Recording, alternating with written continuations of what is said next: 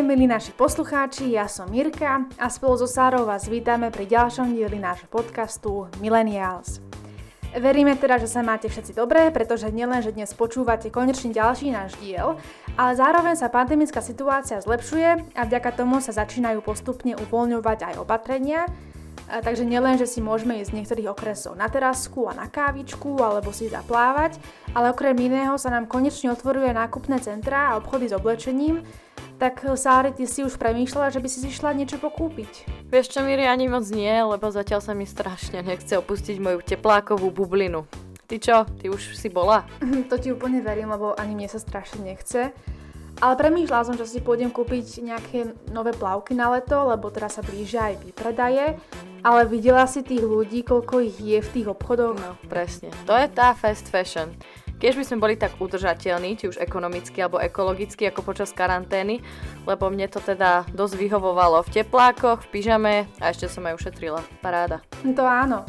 Ale zober si aj, aké dopady má taký módny priemysel na našu planétu a spoločnosť. No, to je pravda. A práve o módnom priemysle ako ekologickom probléme, či téme udržateľnosti, sa dnes budeme rozprávať s Katkou Hutyrovou.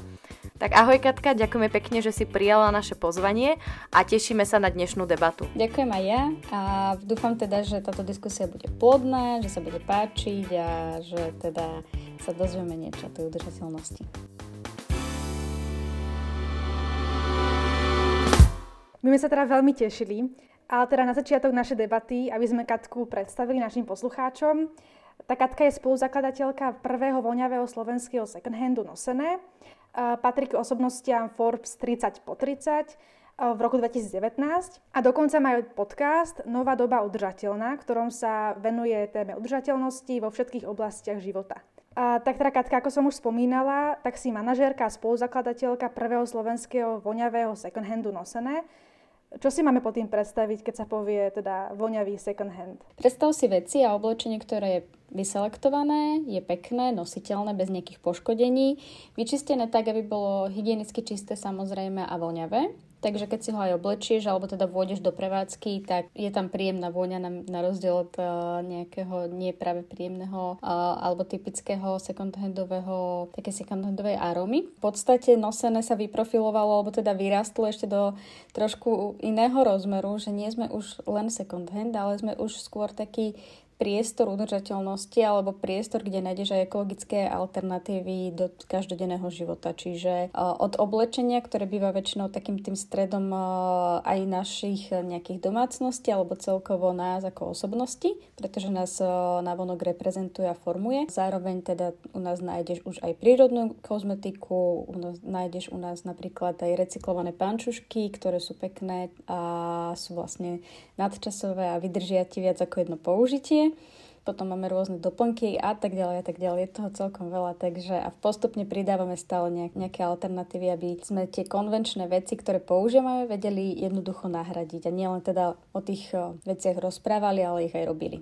A vy ste teda zakladali ešte na začiatku tento projekt spolu aj s Jakubom Ptačinom, ešte v roku 2015, keď vlastne ty si bola ešte čerstvá absolventka vysokej školy pomaly, ale väčšina absolventov teda odchádza z vysokej školy s predstavou, že si so svojím titulom akože dobre zabezpečí svoju budúcnosť a ty si sa po štúdiu rozhodla teda založiť si second hand. Čo ti na to povedali doma? No sa nevzniklo popri mojej práci, ktorú som robila vtedy, čiže som mala ešte ten svoj job, eh, kde som reálne teda chodila do práce a, a venovala som sa teda tomuto.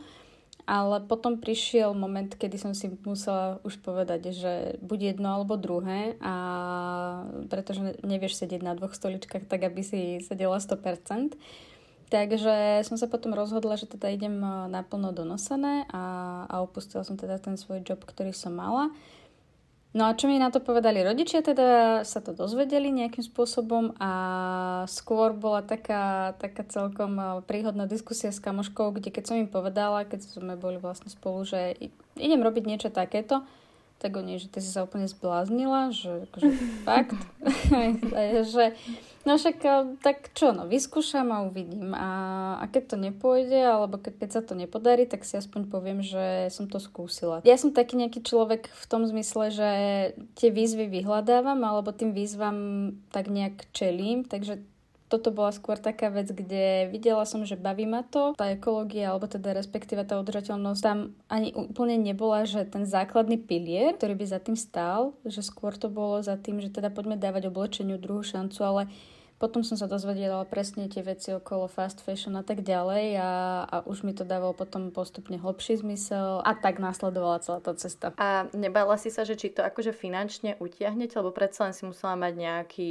projektový zámer, ktorý pozokladá z rôznych nákladov, či už sú to variabilné, fixné, riešiť logistiku či personalistiku? Nemal si takú nejakú obavu? Jasné, akože to ja som bola z toho úplne, že fuha, čo ak to nepôjde. A v podstate zo začiatku tam išli naše peniažky, išli tam, na, išiel tam teda hlavne aj náš čas a tak ďalej. A tabulka, ktorú sme si vyskladali s nákladmi, bola diametrálne odlišná od reality. Vlastne aj prvú prevádzku, ktorú sme spravili, tak nebola úplne highlight, alebo ako to nazvať, že úspech, pretože sme sa umiestnili v pasáži, kde ľudia až tak veľmi nechodili chodili a tak ďalej, ale akože tí zákazníci nás nejakým spôsobom vyhľadávali a, a tí, ktorí chceli prísť, tak prišli. Že nebola to úplne, že by nám prišlo za deň, že nula ľudí, alebo iba, že dvaja, traja, ale vždy proste nejakí ľudia prišli a, a vyhľadávali to. Potom vlastne prišla zmena, ktorá pušla aj celý projekt ďalej a tá bola vstup investorky, ktorá vlastne pomohla aj s tým potom naštartovať nejaké veci, prípadne posunúť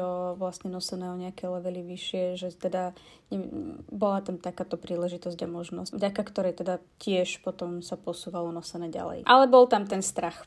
No jasné, akože ja si to úprimne neviem predstaviť, že či by som mala tú odvahu ísť do toho, nepoškodil, takže za to akože veľký obdiv, že ste sa rozhodli. No, je to o výzvach. A tak oplatilo sa, predsa len. No, to vidíme. Keď prežijeme pandémiu, tak prežijeme všetko, už hovorím. No mňa ešte len zaujal váš názov, dosené. Prečo práve ste teraz zvolili tento názov? No, lebo nosené oblečenie.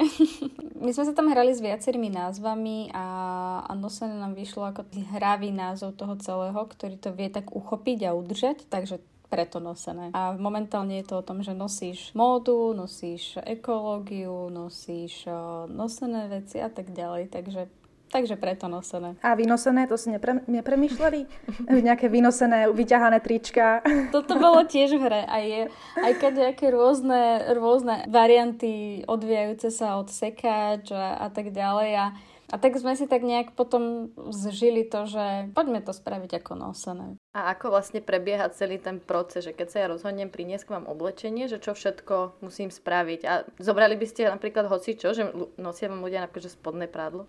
Och, no, ako je to celkom výzva ísť triediť oblečenie. Prvý krok, čo chceš spraviť, alebo čo musíš spraviť, je ten, že otvoriť svoju skriňu a mať čas na to a chuť a energiu vytriediť si ten šatník, lebo mnohokrát je to o tom, že naozaj na to potrebuješ veľa času. Rátaj, že tak 4 hodiny zhruba potrebuješ aj na to, aby si si to celé utriedila. Mala by si k nám priniesť iba veci, ktoré sú v poriadku, ale vieme, že ľudia proste majú aj veci, ktoré nie sú úplne v poriadku, sú buď deravé, alebo už proste to nie je dobré tak takéto veci my potom posielame na recykláciu. Tam z toho vznikajú materiály do stavebného priemyslu, do automobilového priemyslu a podobne.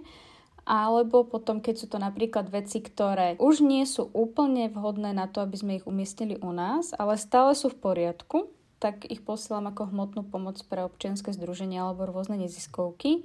Ale poslám im teda oblečenie tak, aby sme ich nedegradovali, aby sme im vedeli pomôcť v tej situácii, ktorú majú. No a potom čerešnička na torte je, že napríklad keď máme pánske košele, zvyškové látky alebo nejaké materiály, tak vytvárame vlastnú kolekciu, alebo teda šijeme si vlastnú kolekciu riny vozbe nosené a to je vlastne kolekcia plná upcyklovaných kúskov, takže sa venujeme aj takýmto veciam. A čo, čo najdivnejšie ste vám akože ľudia dali, že čo ste našli, že si si povedala, že wow. Alebo že našli, našla si niekedy aj niečo také, že hodnotné? Ako nájdu sa u nás, že veci typu od Valentino cez rôzne dizajnerské značky a tak ďalej, aj vlastne či už svetových dizajnerov alebo aj slovenských, čiže prípadne nejaké naozaj, že vychytávky vintageové, kožené bundy, high-westové rifle, také tie mama jeansy a tak natrafíš aj na úplne, že 100% hodvábnu blúzku s výsačkou alebo kašmírový sveter mekučky, ktorý máš chuť proste si ho obliezť a sa v ňom tak zabaliť. Zobrala si si ho? Nie, nie, nie, ten išiel pekne, išiel na, pre, no, išiel na e-shop a, a je to odolávanie inak, že fú, že tak sa mi to síce páči, ale nie, ono skôr ide o to, že, že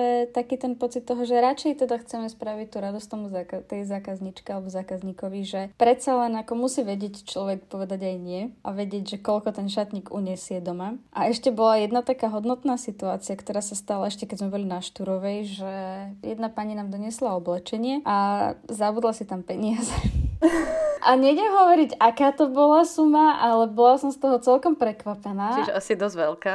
No, ne, nekúpila by si si za to, ja neviem, že auto alebo niečo, ale bolo to také, že už by si si niečo aj kúpila, hej. My jej teda zavolali, tak sme jej to vrátili, samozrejme bola prekvapená a bola to celkom taká vtipná príhoda, že si že fúha, že okej. Okay.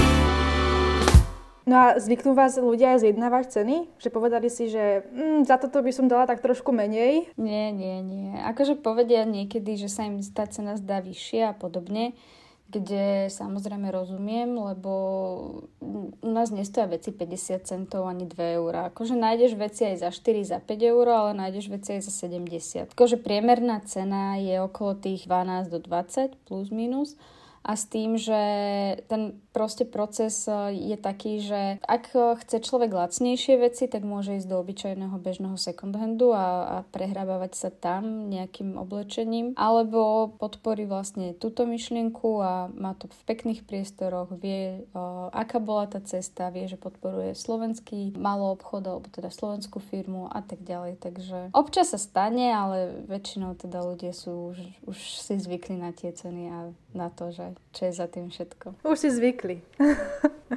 Len často sa stretávame s predsudkami ľudí voči nakupovaniu v second handoch. Čo je pre vás ako pre podnoslené také najviac challenging na promovanie veci? Taký challenge je akoby ešte stále ľuďom približovať tú myšlienku, že nakupovanie v second hande nie je ani hamba, je to skôr možnosť, ako si môžeš aj ekonomickejšie, pretože tá vec je oveľa lacnejšia ako v bežnom obchode, aj ekologickejšie kúpiť obl- oblečenie a prispieť tak aj k záchrane planety. To sú také tie drobné, drobné veci, ktoré každý deň riešime, každý, každý deň sa snažíme posúvať ďalej a prinášať vlastne aj tú pridanú hodnotu ľuďom, aby teda vedeli, že tá cesta oblečenia je rôzna a nie priamo čiara, taká, ako by možno človek čakal. Čiže také skôr, že ako, keď chcete ako priamo zmeníte tú mentalitu ľudí, že čím, lebo väčšina ľudí, teda nie väčšina, ale teda veľa ľudí si povie, že to je nehygienické, alebo že to už niekto nosil a tak ďalej, že čím priamo upozorníte na to, že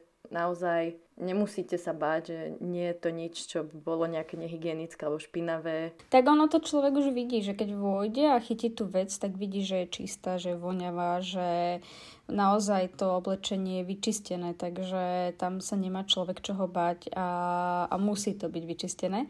No a skôr, čo je taký challenging, je, že presne povedať ľuďom, že áno, tá hygiena tam je v poriadku, a, ale inak je celkom sranda, že oblečenie, ktoré máš z druhej ruky je viackrát vypraté, tak je pre teba menej škodlivé ako oblečenie, ktoré si kupuješ nové. A to z dôvodu, že nové oblečenie je vlastne farbené rôznymi farbivami, ktoré vlastne, to oblečenie vzniká v krajinách tretieho sveta. A povedzme si otvorene, tam nejaká legislatíva, ktorá by chránila životy ľudí alebo ochranu pri práci alebo prípadne používali nejaké schválené farbiva, ktoré neobsahujú ťažké olo, olovo alebo ťažké kovy, tak to tam proste až tak nie je vybudované a nikto kvázi to tam nekontroluje. A veľakrát sa zistilo, že išli napríklad rifle na rozbor a zistili, že v tých rifliach sa nachádzajú tak škodlivé látky, ktoré sú schopné, keď sa dostávajú do tela, pretože tvoja pokožka proste, ty príjmaš vlastne všetko cez tú pokožku tak o, sa zistilo, že vlastne tie rifle obsahovali nejaké farbiva, ktoré mali karcinogény a, vedela si, a vedeli vlastne spôsobiť to, že vznikala rakovina a podobne, alebo rôzne alergie na pokožke, že mnoho ľudí nevie, že z čoho to má a je to vlastne z týchto ťažkých farbiv, ktoré tie látky obsahujú a pri praní sa uvoľňujú. Čiže ty keď si kúpiš, dajme tomu, že nejakú blúzku alebo niečo, čo bolo viackrát už opraté, tak kvázi akoby ten proces toho prania uh, už vyplavilo nejaké škodliviny z toho oblečenia. To si myslím, že tiež je celkom fajn povedať, lebo veľa ľudí, ktorí majú možno problémy s pokožkou alebo sú na, na tú svoju pokožku taký celkom citliví, tak si povedia, že v mm, tom second hande tak to asi už tým, že to už je vynosené pod niekom, obnosené, takže im to tiež môže tej pokožke uškodiť určitým spôsobom. No práve, že vôbec, že kvázi tam, vieš, musí to byť proste, ty musíš splňať hygienu, takže bez hygieny si nemôžeš fungovať, to je jedna vec. A druhá je, že ty keď prídeš domov, tak je jasné, že si to operieš, že málo kedy sa stane, že si tú vec rovno oblečieš na seba. Veľakrát sa nám stalo, že bola zákaznička, ktorá naozaj mala že kožné problémy a povedala si, že párkrát vyskúšala veci zo sekáča, vyprala si to a zmizlo je to. Ja by som ešte chcela povedať, že ja som si od vás objednala tiež jednu vec a tak strašne pekne voňala, lebo že áno, ste teda voňavý second hand, že mi to bolo tak ľúto proste vyprať, lebo som sa bala, že tam už dám ten svoj a vyváže, že už to nebude ono. No, ďakujem. To je nejaký, a vyváž akože Chanel, alebo to je nejaký... Vôbec. A vyváž Teska. to ti neprezradím. To je tajná receptúra. Vyrábate vlastný? Zatiaľ nie, ale je to tajná ingrediencia šéf kuchára. A ty si v svojich tínedžerských rokoch nakupovala v second handoch?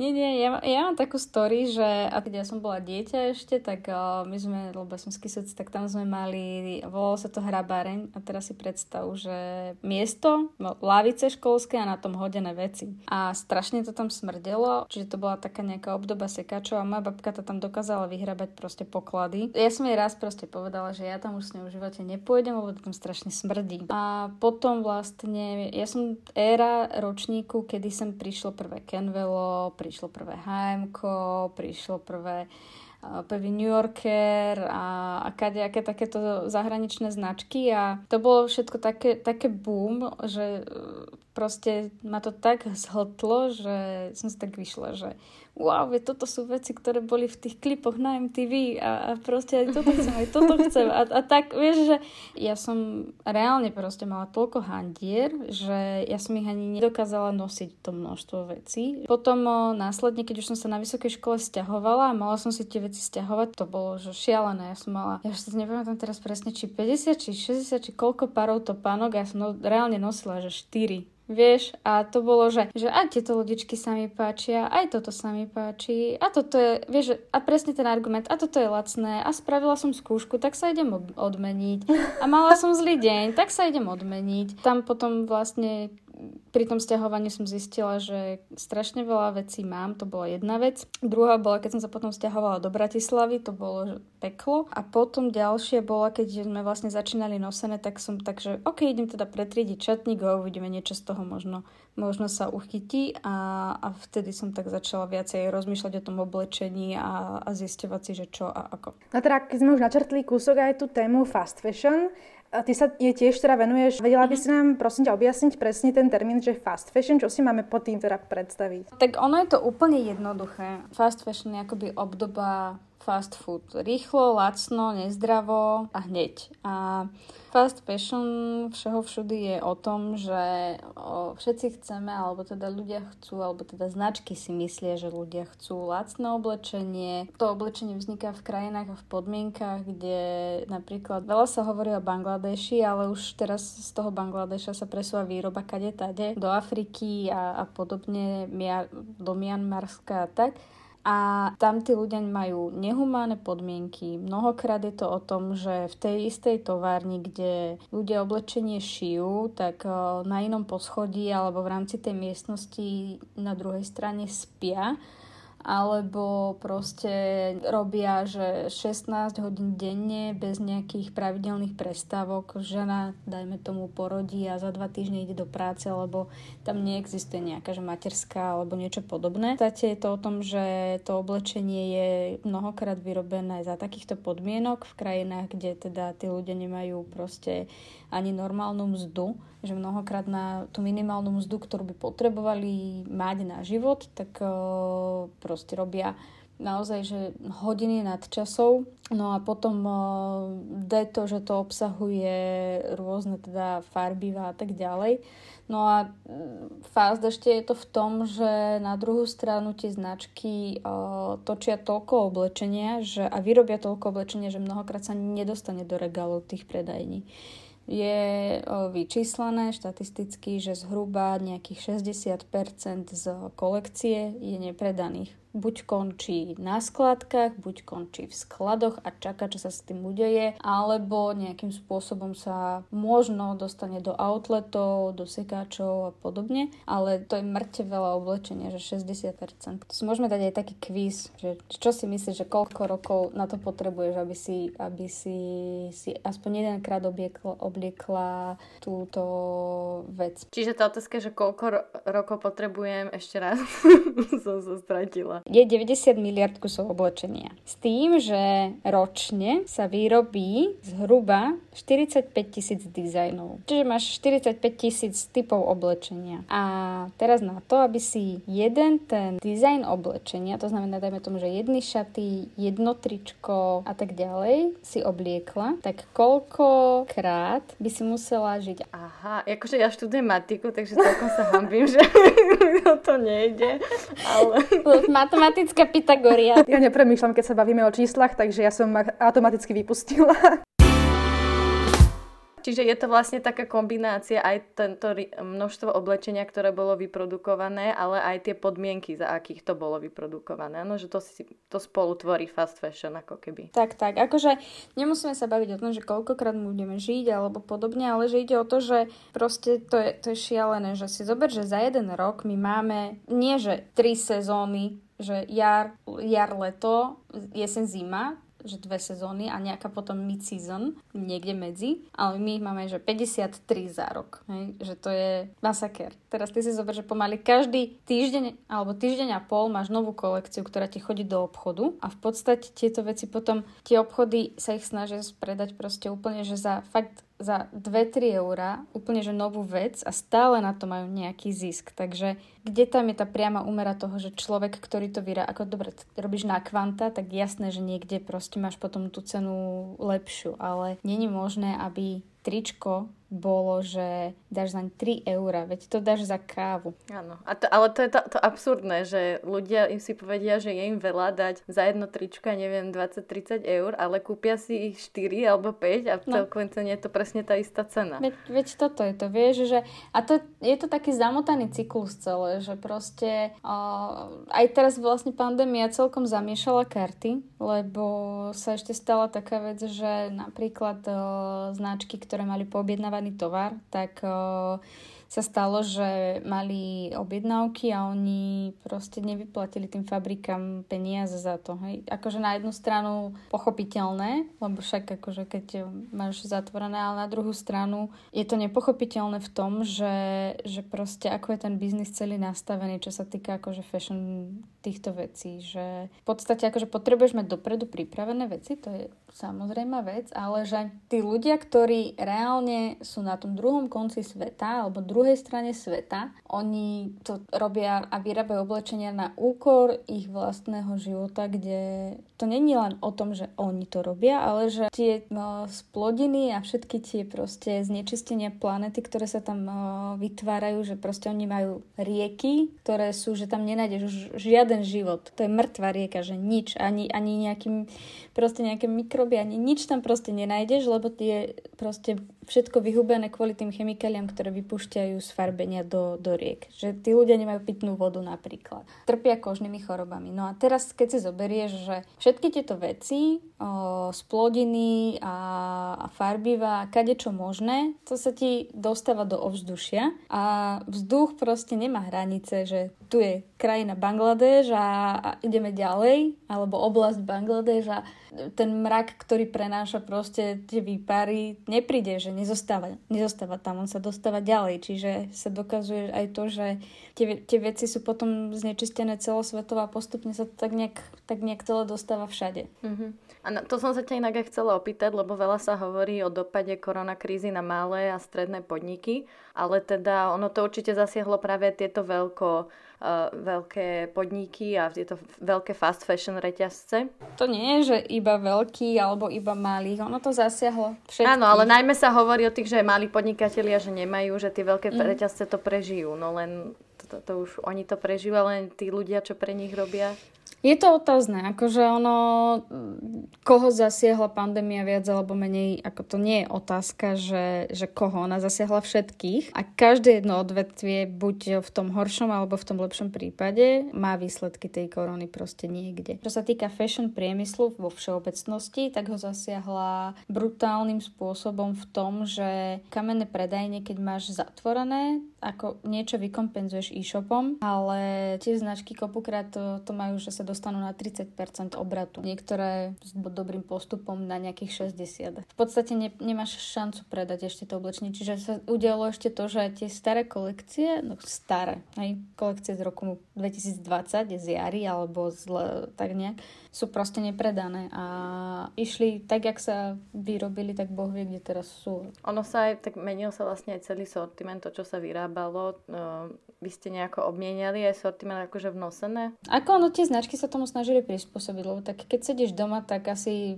čo ty vieš, čo potrebuješ ku šťastiu? Pohodlné tepláky mikinu a tričko. A my sme sa snažili prispôsobovať kolekcie tak, aby presne ľudia, ktorí nemajú možnosť alebo dôvod niekde chodiť, tak eh, to môžu nosiť aj doma akože snažili sme sa, alebo robívame aj športové kolekcie, že vlastne ľudia začali viac cvičiť, viac chodiť do prírody a tak. Pokiaľ ty chceš nejako, že keď to tak nazvem, že prežiť, alebo teda nejakým spôsobom preplávať cez tú krízu, tak uh, sa musíš vedieť promptne prispôsobiť. Čiže žiadne tepláky ste nevyhodili, alebo teda nevyhodili, neposunuli ďalej. Tie ste si rozhodli sa všetky nechať. že boli aj tepláky, ktoré išli, neboj sa, akože bolo toho dosť. Mali sme svoje. Mali sme obdobie, kedy sme chodili prvé dva týždne, keď ja začala, uh, začala korona v teplákoch do práce. Alebo myslím, že to bol iba týždeň a potom sme už povedali, že no dobre, tak dajme tomu nejakú úroveň, že nebudeme tu chodiť v teplákoch. Toto bola pre mňa najväčšia výhoda pandémie naozaj, že neviem si už teraz ani moc predstaviť, že by som si mala obliecť niečo druhé ako tie tepláky. Lebo je to strašne pohodlné, to bolo pre mňa úplne...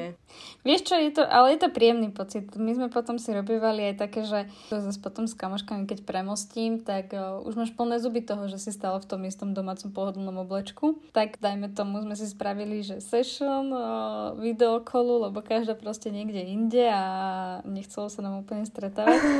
tak sme sa pekne obliekli, spravili sme si pekne make-up a proste, že má, máme žurku, alebo že ideme na koncert a podobne, alebo že ideme akože na večeru do, do reštiky, ale tak uvarili sme si, uvarili sme si, vieš, doma a, a mali sme také, že že sa oblečieš pekne, aj si dáš tie topánky a je to také príjemné, že, že trošku taká iná zmena, lebo tak do reštiky veľmi nepôjdeš, ale aspoň takto nejak si prejsť tú, tú pandémiu. Ale no áno, je to pohodlné, ale už do, iba do určitej miery. No pri tých veľkých týchto fast fashion reťazcov, tak ono veľa z nich prichádza so svojimi ekologickými edíciami. Napríklad teraz, keď som pozerala HM, tak ním vyšla nejaká edícia Conscious, sa to myslím mm-hmm. volá. A na stránke majú napísané, že produkty boli vytvorené s extra ohľadom na planetu toto akože je podľa teba uveriteľné, alebo na, do akej miery je toto pravdivé? Nie je to akože iba nejaká forma dobrého marketingu? V prvom rade H&M a ich Conscious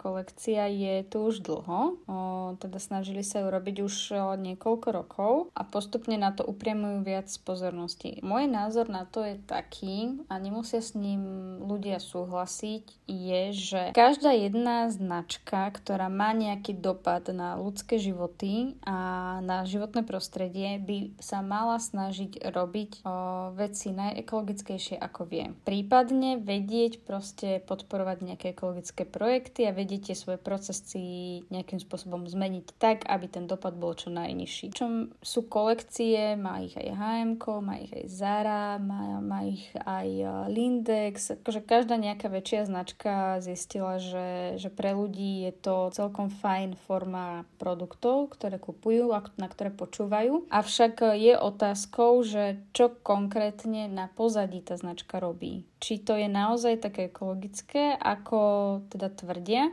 a koľko percent z toho, čo robia, tvorí práve takáto kolekcia. Vieš, sú to fakt, že obrovitánske konglomeraty a veľké kolosálne firmy, ktoré zamestnávajú tisícky ľudí, ak nie stá tisíce ľudí, napojených proste, potom sú tam nejaké dodávateľské reťazce tak. Oni aj keď majú nejakú chuť veci meniť, tak to ide strašne pomaly, ale zas e, drobná vec v takých veľkých firmách má oveľa väčší dopad ako možno nejaký maličký podnik niekde na opačnej strane sveta. Na druhú stranu si treba zvážiť aj to, či tá značka to robí iba za, dajme tomu, 1% výroby, len kvôli tomu, aby mala čo vykázať v nejakých záverečných koncoročných výročných správach. Hej. A tam je ten rozdiel, že v podstate, ak to tá značka myslí naozaj úprimne a dobre, tak to nie je len o tom, že o tom potrebuje hovoriť a potrebuje sa nálepkovať, že neviem, aká udržateľná kolekcia vyrobená neviem z čoho a tak ďalej. My nepotrebujeme počuť, že čo tá značka chce robiť a, a čo by bolo dobre spraviť a že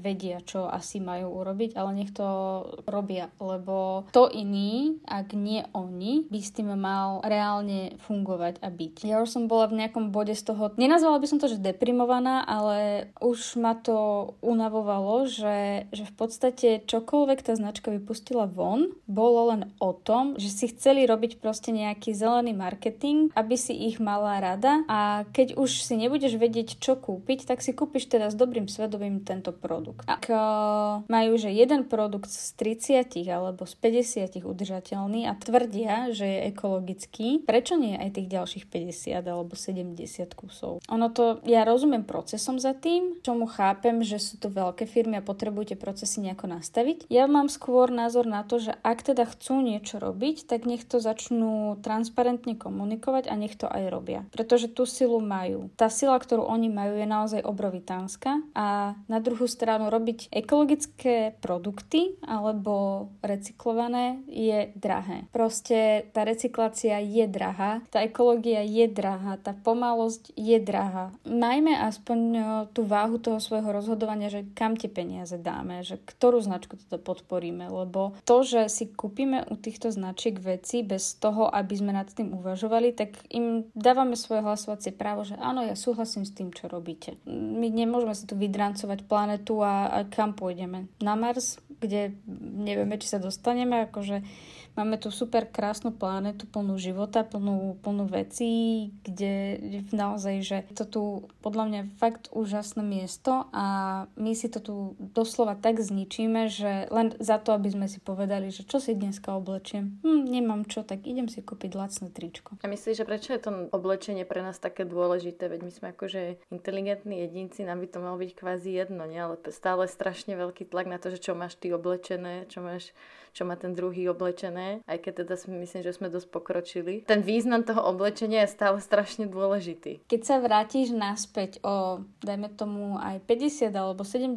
rokov späť, tak uh, to bolo presne o tom, že ľudia nemali veľa oblečenia, ale bola to ich vizitka na vonok. Nosili sa, dajme tomu, kroje, tak bol kroj, ktorý sa nosil na bežné nosenie, denné, potom si mala špeciálny, ktorý si nosila iba na nejaké oslavné príležitosti a podobne, že to boli naškrobené proste sukne a blúzky a tak ďalej. To, čo človek nosí, tak eh, ťa reprezentuje a tým dávaš naozaj najavo to, že čo chceš svetu o sebe povedať, že je to taká tvoja vizuálna vizitka.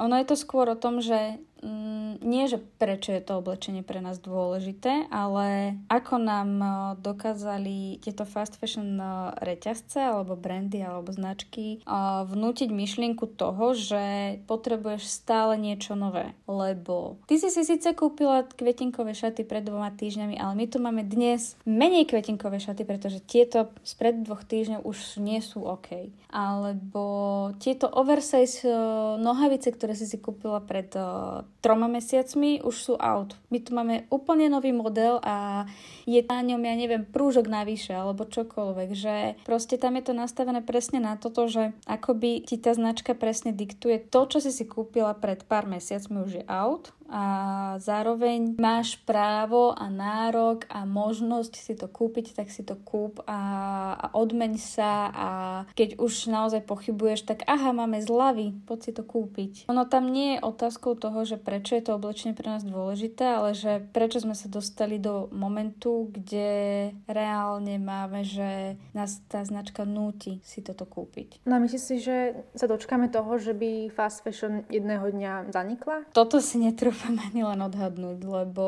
môj taký pragmatický pohľad na vec je, že skôr sa nejakým spôsobom transformuje, pretože to, akým spôsobom to teraz funguje alebo fungovalo, tak e, je neudržateľné a neuchopiteľné do nekonečna proste vytvárať nové a nové oblečenie, ktoré ide na skladky, len preto by bolo lacné. Môžeme si tak za 5 až 10 rokov zavolať a dáme si vedieť, že ako to dopadlo. Neviem, vôbec neviem. Ja som teda čítala aj o tom koncepte digitálnej módy. Neviem, že či, či ty určite o tom vieš, že či by si vedela našim poslucháčom priblížiť pre tých, čo nevedia, že o čo vlastne ide, lebo podľa mňa to je celkom zaujímavé, že či si myslíš, že to má šancu sa uchytiť. Digitálna moda je to, že si akoby máš jednu vec, ak to správne teda chápem aj ja, že len si ju obmieniaš akoby na fotkách a, alebo teda si ju skúšaš, dajme tomu, že online a tak, že nemyslím si, že človek bude vedieť si nejak tú svoju túžbu po novom oblečení alebo potom, ako má vyzerať o, nejakým spôsobom naplniť o, tým, že si to bude iba akoby digitálne skúšať a podobne. Skôr to bude dobrá pomôcka na to, aby si si vedela predstaviť, že či ti to sedí a, a či sa ako v tom vyzeráš. A skôr to bude smerované do toho online, kedy to budú používať možno e-shopy na to, ako keď napríklad teraz, keď si dáš iRim, tak si môžeš vyskúšať okuliare, ako ti približne môžu sedieť, tak skôr vidím ten potenciál v tomto. Ľudia chcú veci vlastniť, proste to je tak. No, ale ľudí sa chce to napríklad iba odfotiť, vieš, a tým, že ono to je tak, že ono ti za, ty pošleš fotku, oni za 48 hodín pošlu ťa v tom oblečení a nikto nemusí vedieť, či tú vec reálne máš, alebo... Hej, to je tiež pravda, ale o, otázkou je, že koľko percent ľudí, spotrebiteľov je takýchto, s takýmto správaním. Čiže určite je množstvo ľudí, ktorí si kupujú oblečenie iba kvôli fotkám, ale na druhú stranu je, že veľakrát to nie je len o tom. Katka, ty máš aj podcast, ktorom sa venuješ téme udržateľnosti v rôznych oblastiach života. A ako musím žiť, aby som žila taký akože udržateľný život? Že čo všetko to obnáša? Nedýchať. Nežiť. ono sa to odvinulo od toho, že to nie je tak dávno trendom hovoriť, že zero waste eh, životný štýl, proste zero waste neexistuje, to, to fakt by si nemohla existovať ty, aby si o, netvorila nejaký odpad, vždy nejaký odpad bude. Ale skôr tá udržateľnosť je v tom, že uvedomovať si tie kroky, ktoré robíš, o, dávať prednosť tým alternatívnym riešeniam, o, ktoré naozaj sú ohľaduplne voči prírode a venovať sa vlastne tým veciam v zmysle, že naozaj aj tvoj jeden malý krok je niečo a stále je to lepšie ako nič. Že prirovnajme to k tomu, akože je to už naozaj že smiešne prirovnanie, ale aj proste k sáčkom, k gelitovým sáčkom. Je to taká blbosť ten sáčok, že ty len na to, aby si si odniesla pečivo, ho potrebuješ alebo nejakú zeleninu a potom ho človek vyhodí a pritom ten sáčok vieš použiť x násobne krát, že keď už ho máš, tak už ho vypoužívaj na toľko, že ho zničíš a až potom ide do koša. Alebo keď už si kupuješ oblečenie, tak si ho kupuješ zodpovedne a tak, že buď si vyberieš tú ekologickú alternatívu, alebo lokálnu tvorbu, alebo podporíš nejaký lokálny podnik a tak ďalej. A to oblečenie použiješ x krát. A žiť udržateľne, ty nevieš byť 100% udržateľné každý máme nejaký, nazvem to, nešvar toho, že čo nebudeme proste robiť 100%. Prípadne, keď chcem žiť udržateľnejšie, tak si prehodnotím aj stravovanie, že nepotrebujem toľko živočišných produktov pre svoj život, ale zaradím tam aj tú rastlinnú strávu. Dám si aj ja ten hovedzí vývar, ja tomu neodolám, proste dám si raz za často meso. Alebo stane sa mi, že idem do obchodu a do keľu nemám tašku, no tak asi to neodnesiem v nejakým kúzlom, že mi to príde do domov. Dobre, v niektorých obchodoch si zoberie, máš možnosť zobrať krabicu, takže naložíš to do toho, ale zoberiem si tú tašku a keď vidím, že aké varianty tašiek tam sú, tak buď si vezmem papierovú alebo tú viacnásobne použiteľnú, ktorú budem používať no podľa mňa už do konca života. A to sa chcem spýtať, lebo celkom sa mi darí rastline e, jesť aj akože sa snažím triediť odpad, ale teda to oblečenie to je pre mňa proste strašne ťažké. A máš aj ty niečo, že, že dobre, občas teda si poviem, že dám si sír, keď mám na ňo naozaj chuť a občas mám, cítim, že to moje telo to potrebuje nejaký mliečný výrobok, ale máš aj ty niečo, čo naozaj sa nevieš toho vzdať a máš s tým problém? Vajíčka a cestovanie autom. to sú dve veci a Siri. Tri. To sú tri veci, ktoré viem, že proste akokoľvek môžem chcieť. Je to pre mňa, že auto potrebujem kvôli tomu, aj kvôli práci, že reálne to treba. Zároveň vajíčka, ja som, no to je neuveriteľné, to ja neviem bez toho žiť. Proste mne to tak chýba, keď uh, ich nepapám. Je to také, že nevieš proste niektoré veci obmedziť, no. Hej, presne, no. Vieš, bičovať sa za to, že nie som 100%, a robím možno veci na 80-90%, tak je také, že prečo? Prečo to robiť? Proste, OK, nevieme byť nikto 100% a vždy ten človek proste spraví nejakú chybu. Dôležité je vedieť si uvedomiť a vedieť robiť tie veci, ktoré viem robiť ekologickejšie, tak tie robím a OK, keď sa neviem niečo vzdať, tak sa toho proste neviem vzdať. No. Ako ja si neviem predstaviť, že prídem na Kisuce alebo idem cez Oravu alebo na Liptov alebo niekde a nedám si korbačiky. To, to neexistuje. to neexistuje. Akože to je, že no není možné, akože keď tam sú, to musí byť. Ale to potom už by to nebolo udržateľné, vieš, keby si všetci takto všetci všetko zakazujeme, to by nám asi dlho nevydržalo. Aj, aj toto, že vieš, že zas každý organizmus je iný, každý človek je iný, takže každý potrebujeme niečo iné, ale vravím, že všetko také drobné veci a drobné kroky, že to nie sú, že jadrová fyzika, to tak keď o, som doma a nepotrebujem svietiť vo vedlejšej miestnosti, miestnosti, tak tam nesvietim. Idem uh, niekam na víkend preč, tak vypnem všetky elektrospotrebiče, aj tie, ktoré svietia iba malou kontrolkou. Typ, že mám rada sviečky, tak si nekúpim tú roptú sviečku, ale kúpim si sojovú prírodnú sviečku. Potrebujem, ja neviem, ísť so psíkom vonku, tak neviem používať igelitové sačky, ale použijem tie papierové, alebo, alebo tie, ktoré sú proste ekologickejšie. Tieto malé zmeny sú dôležité, lebo často ja som keď sa s tým, že si každý pod tým predstaví, že to je finančne strašne náročné. Čo ja na jednej strane chápem, akože napríklad pri potravinách to vidím, že naozaj tie potraviny, čo sú nejako uh, bio, tak sú oveľa drahšie, ale tam je strašne veľa vecí, čo by človek mohol robiť, čo vlastne nestojí ako keby nič. Ale zase na druhej strane ja rozumiem aj tomu argumentu, že naozaj aj, aj to oblečenie, akože je naozaj výrazne drahšie, ale tak... Hej, ale ono, vieš, že čo je drahé na tej strave, že Teraz napríklad, keď máš, že nevieš uh, kvôli nejakým veciam obmedziť, dáme tomu, že meso. Hej?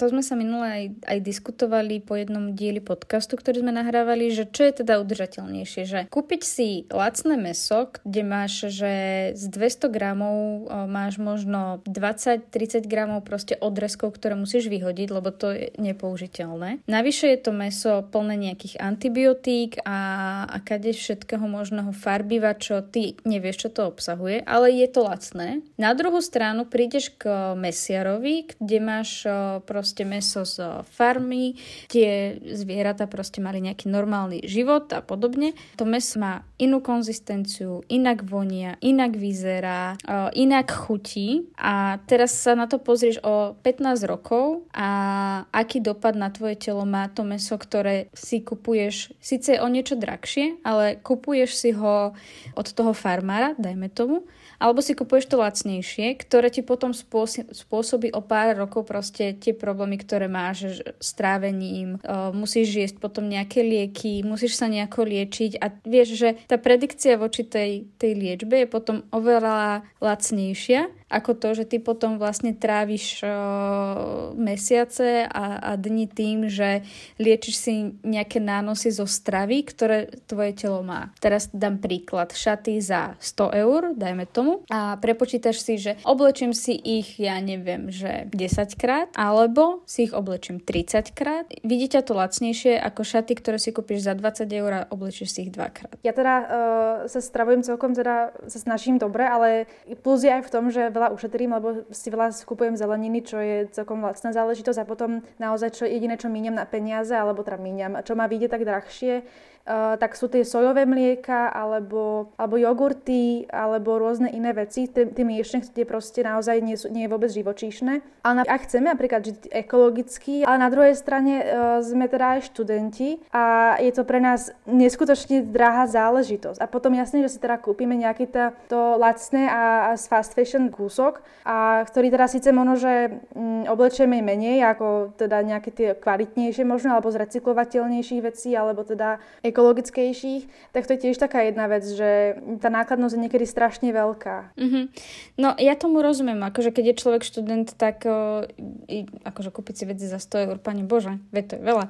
Ale že keď už tak, tak aspoň hľada tú alternatívu v tom, že OK, tak idem a pozriem si to v tom sekáči, alebo idem na swap, alebo si to pozriem na nejakom blšáku, alebo nejakom bazoši, alebo na Facebooku na Marketplace a podobne, že nedávať ako prvú možnosť to, že idem do toho fast fashion reťazca. Akože samozrejme, ja chápem, nekúpiš si z druhej ruky niektoré veci, ale strašne veľa vecí si už takto vieš kúpiť, že od niekoho. Lebo mnohokrát je to aj o tom, že ťa to vyjde naozaj, že ak nie je rovnako najviac, tak minimálne, minimálne rovnako, koľko by ťa to vyšlo možno, že v tom bežnom obchode. A to isté aj potom v tom, že keď si kupuješ, dajme tomu, že aj nejakú elektroniku domov alebo niečo, tak ne, nestaviať prvú možnosť, idem si to kúpiť nové, ale idem skúsiť pozrieť, či náhodou niekto, lebo človek si koľkokrát kúpi veci a nevráti to potom do obchodu, alebo nestihne to vrátiť, alebo proste mu to nezreklamujú. Dať akoby tú prvú možnosť tomu, že idem a pozriem si ten marketplace, pozriem si bazoš, pozriem si proste, že či robia niekde nejaký swap a podobne. Skúsiť ísť touto formou, že nestaviať to nové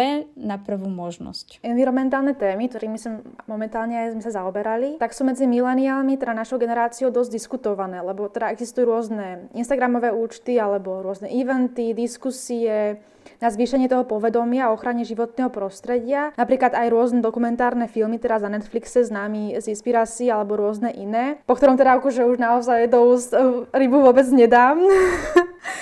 Tiež som to mala, takže ja už si nekúpim ani konzervu. Nič. ja som nešla skontrolovať tu nejaká, že akého som si kúpila. A myslíš si, že teda táto naša generácia je dostatočne uvedomelá? Ja si myslím, že vaša generácia je veľmi uvedomelá v týchto veciach, lebo riešite to, bavíte sa o tom, hľadáte si informácie, pýtate sa, idete proste po tom, že čo tá značka robí a, a tak ďalej, že vlastne ty máš na pár klikov všetky dáta, ktoré chceš a všetky veľké množstvo informácií, ktoré potrebuješ a vy ste generácia, kedy ja naozaj som tak milo prekvapená prekvapená, že aj keď robím pohovory s mladými ľuďmi, alebo teda ľuďmi vo, v nejakom takom priemere vekovom, že, ktorí sa chcú pridať k nám do týmu a podobne, to je normálne, že ja niekedy pozerám, že wow, že, že o, ako sa vy zaujímate proste o tieto témy. Že nie je vám to jedno, lebo budete tu žiť a budete tu žiť o, s vašimi deťmi a tak ďalej a proste môj názor je, že áno, že je tam vidieť ten rozdiel a je tam vidieť to, že chcete, aby, aby ten svet vyzeral lepšie a aby proste sme sa tu mali aj o desiatky rokov dobre. No ale keď sa napríklad potom rozprávame s kamarátmi a všímame si správanie našich starých rodičov, alebo teda našich rodičov, ktorí teraz zvyknú dávať v obchodoch do tých igelitových sáčok, ako sme už rozprávali, aj banány, tak všímaš si aj ty, že napríklad tí starší ľudia nie sú ochotní veľmi zmeniť tie zaužívané zvyky, ako napríklad teda tá mladšia generácia? Je to skôr o tom, že nevedia o tý, alebo si neuvedomujú ten problém a neuvedomujú si, že existujú tie alternatívy. A príklad, môj otec má cez 50, išli sme na vianočný nákup. A teraz išlo, že mandarinky. A už chytal sáčok. Pravím, neber ten sáčok, zober do ruky, potrebujeme toľko to a toľko to mandariniek, zbytočne. A ako to odnesieme? Pravím, uvidíš, Uh, akože to bola diskusia, že uh, asi 5 minút sme sa bavili o tom, že nech neberie žiadne sáčky. Jeden pán sa tak na nás pousmial, že OK. A spravili sme to tak, že myslím, že vtedy sme brali ešte nejaký, nejaký pekáč alebo niečo na pečenie a teraz uložili sme to do toho. A, a to nebude vedieť teraz tá predávačka nablokovať a tak ďalej. Tak som mu to musela na jasnom príklade ukázať, že ale áno, vie to nablokovať aj bez toho sáčku. A je to skôr o tom, že tých ľudí to učiť, lebo oni, je to pre nich pohodlné, alebo mnoho ľudí začalo používať bavlnené vrecka, alebo sieťové vrecka a kade čo možné. Čiže ono je to o tom, že tú generáciu starších ľudí, to nie je, že by sa nechceli zmeniť. Je to s nimi náročnejšie samozrejme, ale treba tam trpezlivosť a čas a ukázať im, že to nie je až také náročné. Myslím, že keď sa, keď sa im ukážu tie varianty, tak sa do toho pustia. No, chce to veľkú trpezlivosť. Tie mikrotenové sáčky, to je teda aj naozaj vždy znak prvého konfliktu veľkého, asi v každej takýchto domácnostiach, lebo to už potom to len pokračuje ďalej. No. Hej, hej, presne. A to aj keď vidíš, mňa by to strašne zaujímavé, že čo tí ľudia robia s tými sáčkami, že on teraz a začne trhať, trhať, trhať, trhať tie sáčky a on tam aj dve minúty stojí a iba trhá sáčky a ja vždy s tým takým údivom na to no. pozerám, že wow, neviem, kam tie sáčky dáva, ale... My občas chodíme teda uh, zbierať odpadky uh, do lesa a často teda sa veľmi čudujeme, že čo, sú všetko, čo sme všetko ako ľudia schopní mm-hmm. vyhodiť do prírody. Je to naozaj akože hrozné. A potom sa vždy medzi sebou stiažujeme, že akí sme ľudia hrozní a sprostí. Ty si kedy tak naposledy povedala, že, že sme akože fakt blbí, jak ľudia? Fúha, neviem, veľakrát som si to povedala. Keď som bola v prírode a videla som tam chladničku, napríklad. Reálne bola vyhodená chladnička, že wow, že toto, toto muselo niekto veľmi dlho rozmýšľať nad tým, že kde vyhodím chladničku. Alebo mm, ja tak s údivom pozerám proste aj u nás v bytovke pri kontajnerovom stoisku, že tam je ľuďom zaťažko urobiť to, že zložím krabicu do smetného kontajnera a nie, ona tam bude položená. Alebo x krát je povedané, že toto a toto patrí na zberný dvor a ty tam nájdeš o 3 dní položený stolík, lampu, ventilátor, stoličku. Proste takéto veci, že si vravíš, ale reálne akože zničené veci, vieš, že nie je to niečo, že páči sa, že nepotrebujem, zoberte si. To není ani, že nejaká hlúposť alebo blbosť, ale lahostajnosť tých ľudí. Aj kopukrát nevedia, že čo s tými vecami majú spraviť spraviť, že existuje zberný dvor. Veľa ľudí nevie o tom, že existuje zberný dvor, na ktorý môžeš ísť odozdať proste takéto veci. A je to skôr o tej, o tej edukácii a o tom, že aby tí ľudia vedeli, že čo s tým majú robiť, že kam patrí elektroodpad. To nepatrí do komunálneho odpadu, to patrí na, sklad, na skladku, na